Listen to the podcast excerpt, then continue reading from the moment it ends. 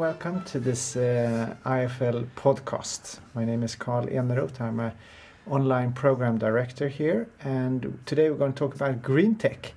And we have uh, Michael Lenox who, with us today, who is um, a professor of business administration at Darden and also associate dean and executive director at the Batten Institute at the same university. Yes. Welcome. Thank you very much. It's a pleasure to be here. So uh, you've been uh, uh, very uh, much engaged in innovation in Darden, is that so? That's Could you- correct. Uh, so I uh, run our Batten Institute for Entrepreneurship and Innovation, which is both a research and teaching center uh, around those topics. So we uh, provide a whole host of experiential activities for our students who are interested in innovation and entrepreneurship. So you did a talk uh, previous today on green tech. What Yeah. is what are you seeing from your point of view? So, uh, you know, my interests really are at the intersection of questions around innovation, entrepreneurship, and sustainability from my own personal research. And the work I discussed today was an analysis of uh, patenting levels in the uh, kind of broader green tech space, but in particular, uh, various areas of renewable energy such as solar, wind, uh, fuel cells, biofuels. And the motivating question was to try to understand where do we see pockets of innovation occurring around the world in this, you know, once again, green tech uh, space. Um, and partly this motivated by uh, a lot of the rhetoric you see coming out of politicians and others about the need to create the new economy of the future and to spur green innovation as a way to create economic growth and job creation. And so, uh, in part, we were kind of interested in seeing whether we see connections between uh, demand for renewable energy, innovation, and then ultimately economic growth and, and job creation. Would you deem any of these technologies disruptive? I think they all have the potential to be disruptive. Um, I think uh, it's it's a very dynamic industry, the energy sector in general. Uh, one of the things we discussed today is how uh, the fluctuations in energy prices amongst fossil fuels um, makes a big difference in, in how much effort is being given to uh, innovation and renewables. So one of the things that's happened in the U.S. Uh, and really globally uh, in the last five or six years has been the advent of fracking as a technology. Has Could you just explain what that is? so fracking, hydraulic fracking, is a technology that's really been around for decades, but has really gained uh, primacy in the last few years. There's been some efficiency gains that allow for further extraction of natural gas and oil using uh, uh, injection of water and chemicals into wells to further extract those uh, those fossil fuels. Um, so it's allowed for access to fossil fuels that otherwise had been deemed uh, too expensive to, to get to in the past. The end result is it's driven down energy prices, for example, in the US in natural gas, and that's altered the mix again of kind of where activity and interests are. Um, the research I present today, what, what, we, what we see, not surprisingly, is there's been uh, increasing activity in innovation as measured by patents in the green tech space over the last 10 years or so. Uh, that trend continues despite changes in the, the mix of the, the energy economy. Um, we see some interesting distinctions across the globe in terms of where uh, effort seems to be placed. So, uh, if we look at kind of the leading areas, not surprisingly, U.S., Japan, Southeast Asia, and of course uh, Europe as, as leading innovators in the in the clean tech space, but there's some specialization. So, for example, in Southeast Asia, if you look at Japan, Taiwan, South Korea, uh, there's a lot of effort around solar and uh, solar technology. And I think the, the belief is that's probably driven in part by the expertise and, and position around microelectronics, semiconductors, and the like, which have some similarities to the solar industry that are, are driving their, their kind of leadership in that area. If you look at wind, uh, it's, it's Northern Europe. Um, so it's Sweden, it's Denmark, it's other Northern European countries that are really taking the lead on wind technology and driving that forward. Uh, if we look at biofuels, it's it's the U.S. If we look at patenting, where you see a lot of activity there, and, and that might be described by subsidies and other efforts made in the U.S. in terms of ethanol and corn-based uh, uh, ethanol as a as a potential feedstock. Um, so, despite there being lots of interest and growing interest, you see this interesting specialization. I think the the interesting outcome of that work is to recognize there's there's actually a uh, a separation between demand for renewable energy and innovation in renewable energy. So again, the, the political story you often hear is if we create demand for renewables, we will become you know the Silicon Valley of, of green tech. And uh, I think my caution would be not not so fast. That, that there are some uh, there, there, are some reasons to believe there's a slight disconnect between the two. And the reason is follows: in, in a global economy, creating and stimulating demand will lead to innovation, but not necessarily localized innovation. So at the end of the day, you know, Germany putting in uh, high standards and uh, encouraging adoption of, say, of solar technology might lead to innovation in Silicon Valley, manufacturing in China that eventually gets installed in, in Germany. And so that's not surprising in a global economy that we would get such dynamics, but it's, once again, not always reflected in the, the political rhetoric.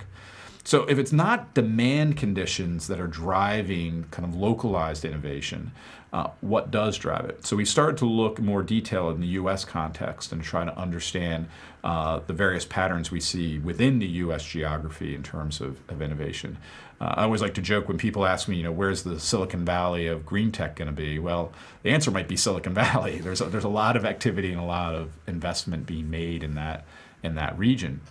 And what we find is, uh, again, preliminarily, is that many of the same drivers we find for driving innovation and entrepreneurial activity in general are similar to the drivers we'll see in green tech. So, for example, uh, the existence of a world class research university um, tends to be a localized impact on innovation and entrepreneurship uh, in, this, in this space um, the existence of a rich uh, venture capital or capital in general uh, environment for funding innovation and entrepreneurship seems to be uh, an important driver. Um, there is some interesting work that I've done looking at uh, kind of social cultural drivers. And, and we have some work that recently found that if you look at entrepreneurial entry into uh, particular sectors of the green tech sector, there is definitely a uh, environmentalism push. So there are certain parts of the world, certain parts of the U.S., for example, where people are more environmentally conscious than others, and that actually seems to have an effect above and beyond everything else we can control for for kind of economic drivers for entry into this space. So there is this kind of passion piece to this as well, especially amongst the entrepreneurs. Um, we don't find those same effects amongst diversifying incumbents. So existing companies who decide to move into the green tech space seem to be driven, not surprisingly, by more kind of purely economic reasoning and less so by these these passions. But the entrepreneurs, there's there's something about passion that seems to be a piece of it as well. Is that uh, is there a greater driver for those with passion than those who see a business opportunity? It, clearly, there has to be a business opportunity, I think, to, to drive this. And what you do see, though, is there's a lot of uncertainty. Uh, um, these can be longer term investments. You know, one of the things I discussed earlier today was uh, if we look at the venture capital industry, uh, there's been a lot of interest in this kind of green tech sector out of venture capital, um, and increasingly disappointment and maybe some disillusionment. And and the reasons I think could have been foresaw bef- before this kind of started to emerge. Venture capital tends to be short-term capital, um, wants a fairly quick exit. Uh, it's not what we might call patient capital. It's willing to wait 10, 15 years for a technology to mature. And so the ability to kind of get in, make an investment, and then exit at a huge multiple is not panning out in, in green tech in the way that some had hoped. This is not uh, social media and Facebook where a company can literally go from two guys in you know their dorm room to a billion dollar company in a matter of, of you know years or not months. Um, these are longer term investments that take more time to mature and grow and scale. Why uh, is that? What's the big difference? I, I, think it's just the nature of the technology. Um, some people want to make the analogy that the electrical and energy networks are uh, analogous to the internet. And uh, not exactly, right? So again, if you create a, a, social media app and put that available on uh, on the web, it, it, scales immediately and costlessly to those who put it on. If you develop the the best in class solar technology that's lower cost and more efficient than anything else on the market, it doesn't scale instantaneously. There's still capital investments that need to be made, installations that need to be made, regulatory barriers to get over to begin to scale that technology up. So even if you innovate and create again the world's best technology, you've got to build out that capacity over a long period of time, and, and, and it's a lot of infrastructure investment. So it's just it's just not the same as um, you know a social media app that you that might exist. Are there areas where the infrastructure infrastructure perhaps is not in place or has been damaged that this new technology could move in much faster? Well, I think you know from uh, electric utility grid, uh, there's definitely a lot of interest in kind of smart grid technology and getting that up to speed as a almost a precondition to being able to find these renewable energy technologies being widely adopted. Um, one of the interesting things about renewables is they create opportunities for distributed energy um, that you don't have in traditional fossil fuel uh, um, production. You know, I am not going to have a coal-fired power plant in my backyard, but I might have solar panels and I might have a wind turbine. And given the vagaries and the kind of the supply of renewables, my ability to kind of buy and sell to the grid becomes a critical component to making that that viable for me. And so that requires a certain level of electrical utility infrastructure um, that a lot of regions of the world don't don't have yet. And uh, so until we kind of make those capital investments to improve the infrastructure, um, it's going to make it hard for some of those kind of visions for distributed technology to be to be realized. So what what do you see? What kind of are there new technologies that hasn't come to market yet that are will sort of blow the whole thing off and do something completely uh, different. If, if I knew those, I'd be investing those. Uh, you know, no, there, there's a lot. I think what's interesting is there there's lots of interest and lots of investment taking place right now, and I think that's exciting. And uh, you know, those those breakthroughs will hopefully occur. You know, in solar, we've seen prices come down significantly over the last few years, and uh, that should increase you know increase demand, obviously, increase uptake.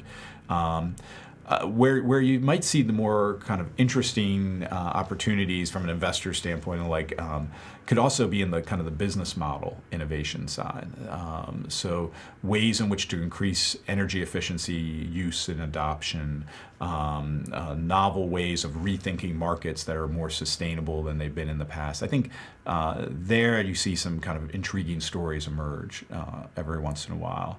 Um, I don't think we've we've found the kind of the solution to you know our energy needs, and and I doubt we will. I think that's a, there's been some interesting work looking at if you take let's say a global climate change perspective and look at what many feel are the needs in terms of reducing our uh, greenhouse gas emissions our ability to achieve that is going to require multiple technologies, most likely. You know, there's there's not enough vi- uh, uh, valuable land for wind production that wind is going to be the solution, and the same with solar, and same with you know name your your uh, renewable energy technology. Um, so it's, it's going to be a it's going to be a mixed. Um, uh, set of solutions, including energy efficiency as well, if we're really going to make progress on these issues. And if you go and look at a company, a green tech company, what sort of three criteria do you use to evaluate that the potential of that idea they're presenting? Oh wow! Well, I think it's it, you know it wouldn't be any different than I think any other type of investment you would make or any other type of technology. I mean, I think you're looking at. Um, uh, we, we talk about S curves in uh, the technology world in terms of um, performance and efficiency gains. You know, what what are the upside potential in these uh, uh, technologies? Where are you now? So that's going to be a critical factor. And then what is the belief you have that they can move down or move up that S curve quickly enough to uh, to be a viable product? Um, technology in general, I find, is you know incredibly hard to predict. You know what's what's going to make it and what's what's not, and uh, um, someone might might say, yes, I knew all along that you know X Y Z was going to be the winning technology. You know, LCD TVs over plasma TVs or the like. Um, uh, harder to make those predictions from from the earlier stage. So uh, I, I, have no good good advice for you on that right now. there, there, there is a perception in Sweden at last that Obama's big uh, uh, push forward, where he really sort of makes progress, is on in the environmental field. Yeah, is that something uh, you? You see from your side also?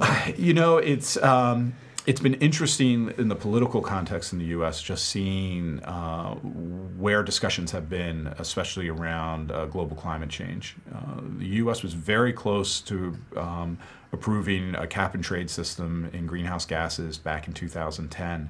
Uh, and uh, it fell apart. And since then, the political discourse has, you know, changed. I, I would say drastically uh, to where uh, you know, there's certain parts of the electorate that, that just, you know, it is a topic that is not to be discussed um, and it is viewed um, uh, very skeptically uh, to the point that politicians won't even raise it as, a, as an issue.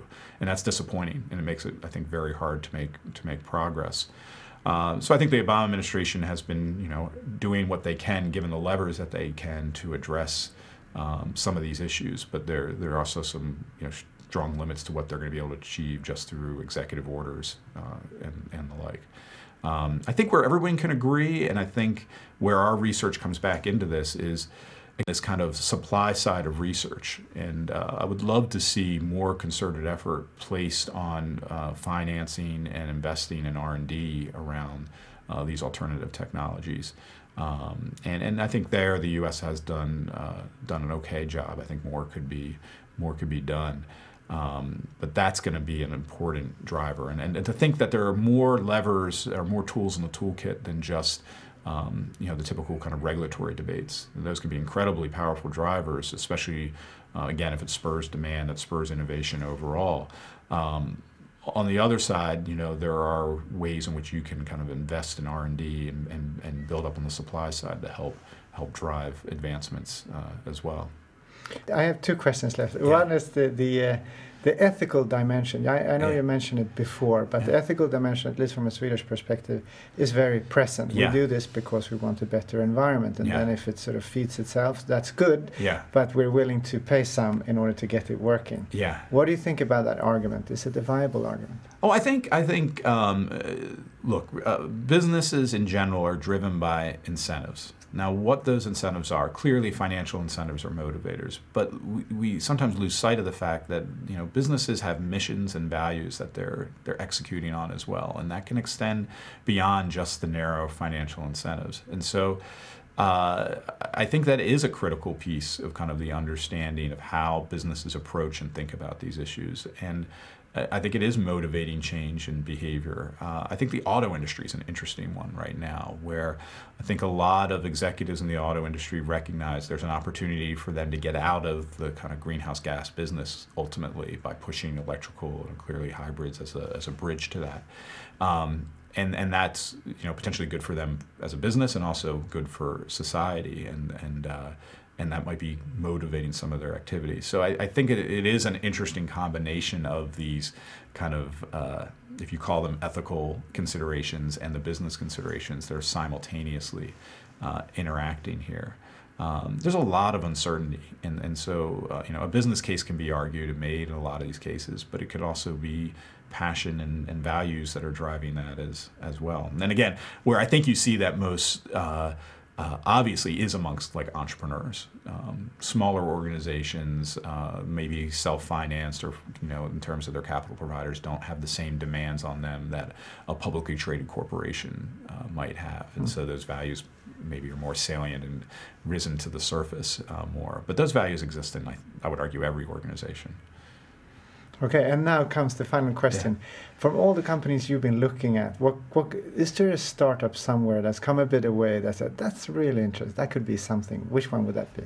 Um, Don't mention Tesla. You had to say. Oh, that's exactly. You know, that's funny. It was the first one that stuck in my mind because it's interesting if you look at the kind of political economy of, of autos and how uh, in the U.S. in particular we've had you know the big three that we've referred to in General Motors, Chrysler, and Ford, and of course there's it's an international market now with Japanese players and European players and the like in that market. To see a, a startup in that sector um, seeming now to be kind of getting over the hump and, and could be a real viable is a viable player, but a real viable player in there. Uh, could be a game changer there. So sorry, that was the first one that popped into my mind before you you cut me off there. okay, sorry. Thank you very much, Michael. It's been a pleasure to have you here, and uh, good safe trip back. All right, thank you very much. Yeah.